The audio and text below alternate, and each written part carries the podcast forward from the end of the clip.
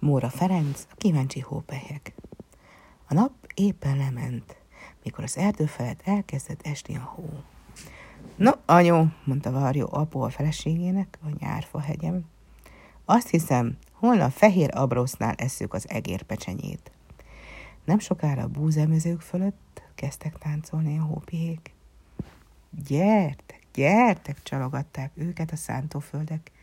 Jó ám a vetésnek a jó buha hó, azt tart meleget a búza szemnek, hogy meg ne fagyjon a földben. A falu már rég elcsendesedett, mire a hófelhők odaértek föléje. No, ezt a falut megtréfáljuk, mondták a hópelyek. Reggel maga se ismer magára, olyan fehérre meszeljük, még a háztetőket is. Voltak kíváncsi hópelyek is, messze az ég alján, nagy világosság látszott ott a város lámpái világítottak. Ezek a hópelyek a várost akarták látni.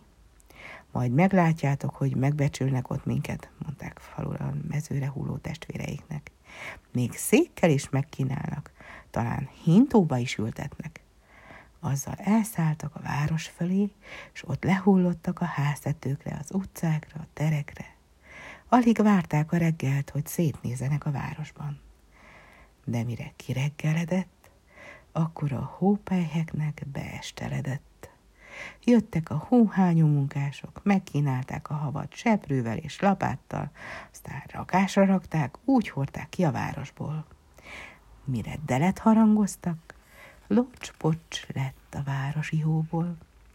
Az erdők, mezők hava pedig tavaszig megmaradt, ragyogó fehéren.